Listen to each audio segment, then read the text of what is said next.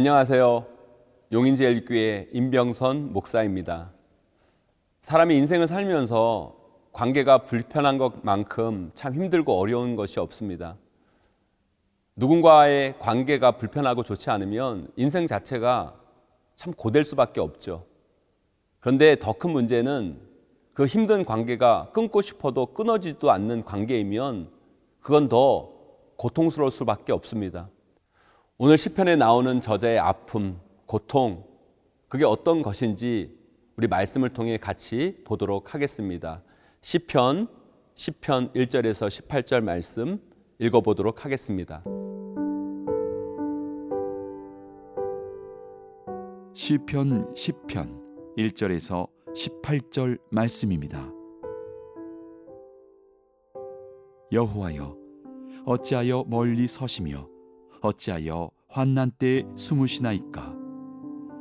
악한 자가 교만하여 가련한 자를 심히 압박하오니 그들이 자기가 베푼 꾀에 빠지게 하소서.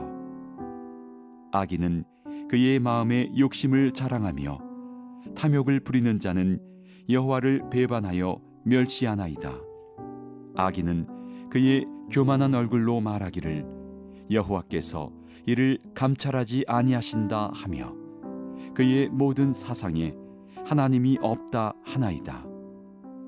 그의 길은 언제든지 견고하고 주의 심판은 높아서 그에게 미치지 못하오니 그는 그의 모든 대적들을 멸시하며 그의 마음에 이르기를 나는 흔들리지 아니하며 대대로 환난을 당하지 아니하리라 하나이다.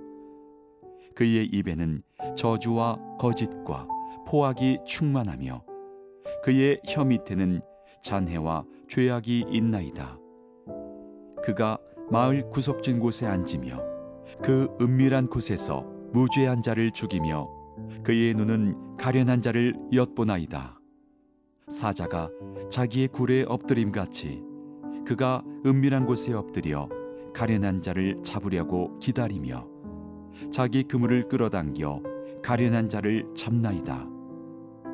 그가 굽으려 엎드리니 그의 포악으로 말미암아 가련한 자들이 넘어지나이다. 그가 그의 마음에 이르기를 하나님이 잊으셨고 그의 얼굴을 가리셨으니 영원히 보지 아니하시리라 하나이다. 여호와여 일어나옵소서 하나님이여 손을 두옵소서 가난한 자들을 잊지 마옵소서.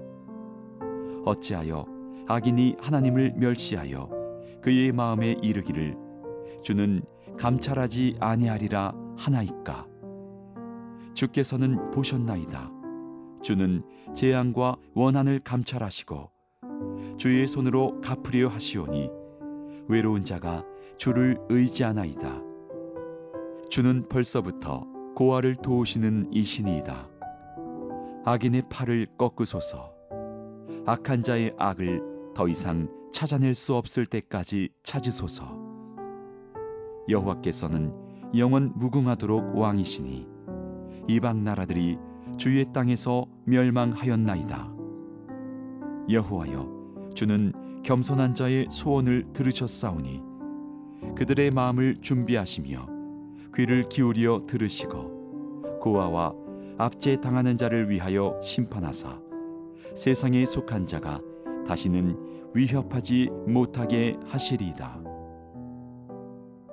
우리는 오늘 시편 저자의 감정을 살펴볼 필요가 있습니다.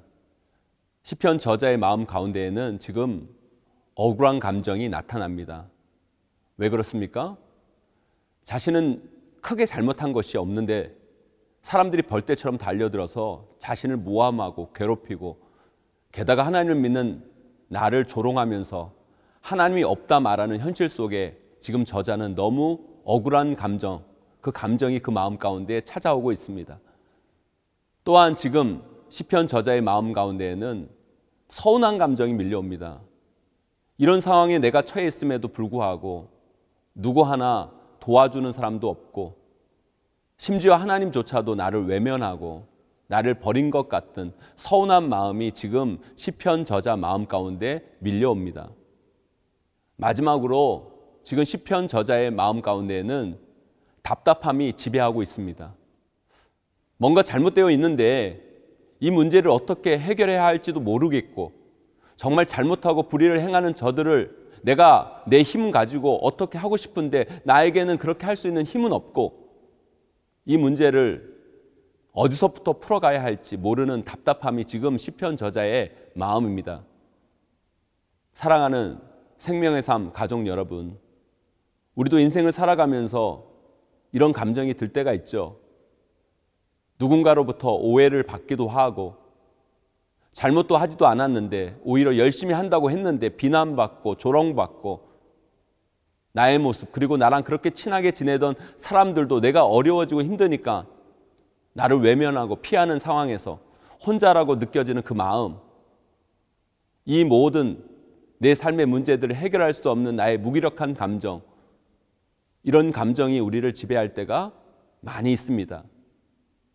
그런 감정이 여러분들을 지배할 때 여러분들은 그 감정을 어떻게 풀어가시고 어떻게 해결해 가고 계십니까? 그때 여러분, 우리의 마음, 우리의 감정을 돌아볼 거울이 우리에게는 필요합니다. 그게 무엇입니까?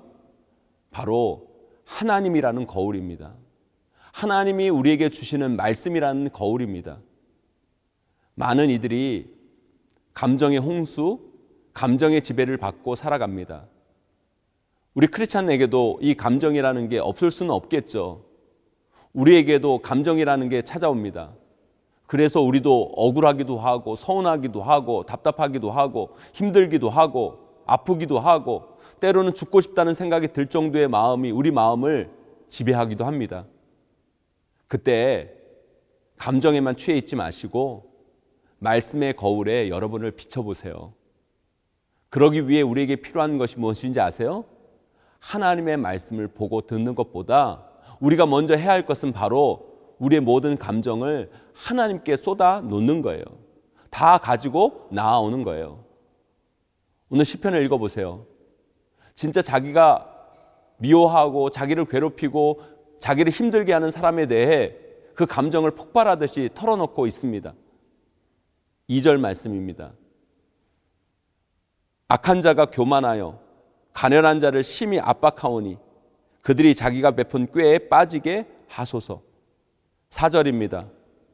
악인은 그의 교만한 얼굴로 말하기를 여호와께서 이를 감찰하지 아니하신다 하며 그의 모든 사상에 하나님이 없다 하나이다. 7절입니다. 그 입에는 저주와 거짓과 포악이 충만하며 그 혀 밑에는 잔해와 죄악이 있나이다. 오히려 제가 보면 시편 저자가 상대방을 저주하는 것처럼 느껴질 정도로 자신의 감정을 쏟아내고 있습니다. 그런데요, 이 시편 저자가 잘하고 있는 게 뭔지 아세요? 그 모든 것을 하나님 앞에서 하고 있다는 거예요. 자기의 이 감정을 하나님 앞에서 쏟아내고 있다는 것이죠. 인생에서 찾아오는 수많은 감정들, 여러분, 그것을 여러분 마음속에 감춰두고 살면 병이 됩니다. 그렇다면 그 사람들처럼 그것을 사람들 앞에서 그 감정을 펼쳐 보이면 싸움도 나죠. 그래서 우리에게 필요한 게 뭔지 아세요? 우리의 감정을 하나님 앞에 다 가지고 나오는 거예요. 그리고 그 하나님 앞에 다 쏟아 놓으면 어느 순간 여러분의 감정이 정리되면서 하나님의 말씀이 보이고 들려지기 시작됩니다. 우리는 그 은혜로 나아가야 합니다. 그것이 이런 복잡한 감정 속에서 우리가 가져야 할 삶의 태도인 것입니다. 사랑하는 생명의 삶 가족 여러분, 여러분 인생 가운데 찾아오는 그 수많은 감정들을 그냥 두거나 사람들에게 쏟기보다는 여러분의 마음을 가장 잘 아시고 여러분의 그 감정을 제대로 어루만지시는 그 하나님께 가지고 와 쏟아 놓으시기를 주님의 이름으로 간절히 소망합니다.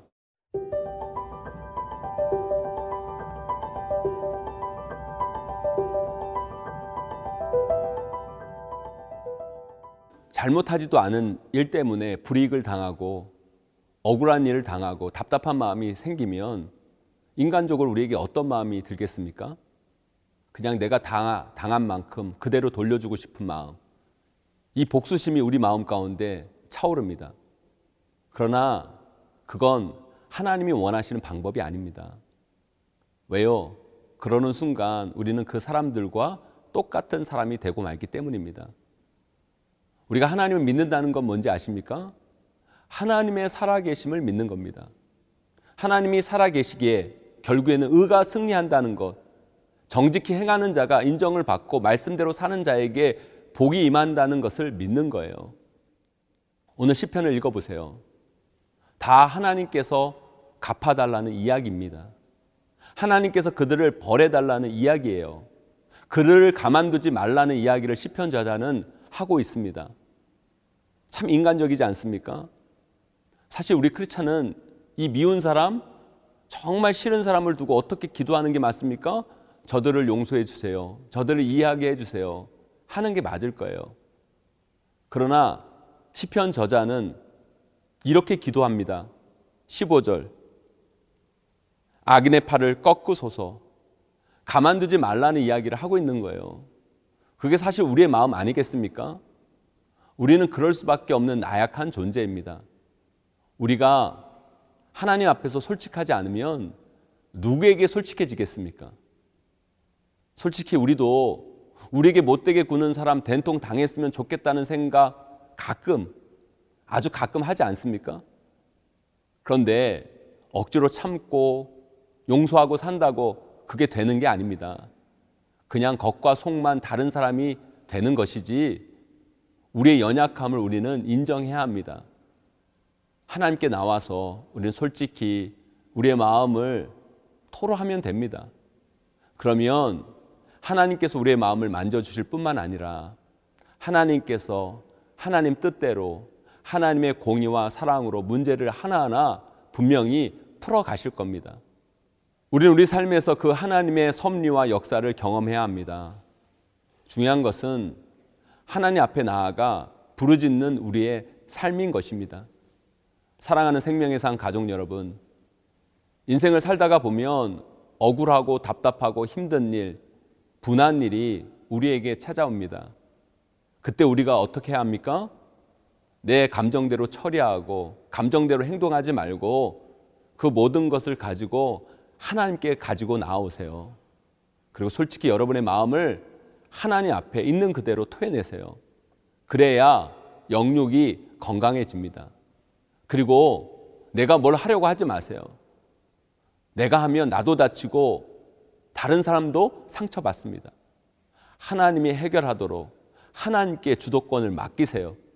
그러면 하나님께서 반드시 해결하실 겁니다.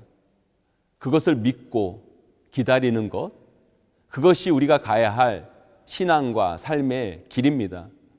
그 은혜로 나아가시는 저와 여러분, 우리 모두가 되시기를 주님의 이름으로 간절히 축원합니다.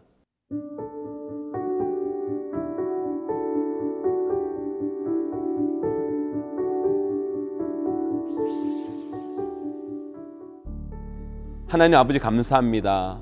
오늘 이 시간 내 억울하고 서운하고 답답한 이 감정 주님 앞에 가지고 나아옵니다.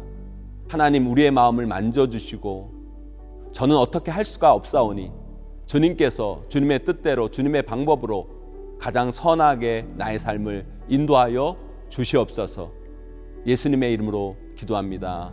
아멘.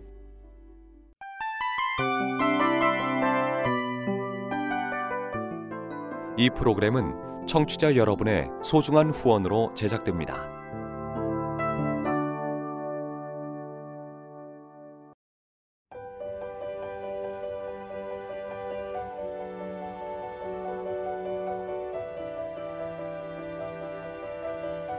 세상에는 수많은 교회들이 있지만 더 깊이 있는 말씀 강해를 찾기 위해 크기로만 교회를 선정하지 않습니다. 보다 좋은 영적 콘텐츠를 더 많이 나누기 위해 방송비를 받지 않습니다. 1년 365일 복음만 전하고 싶어서 우리는 광고를 하지 않습니다. 온누리의 복음을 땅끝까지 CGN TV와 함께 땅끝 성교사가 되주세요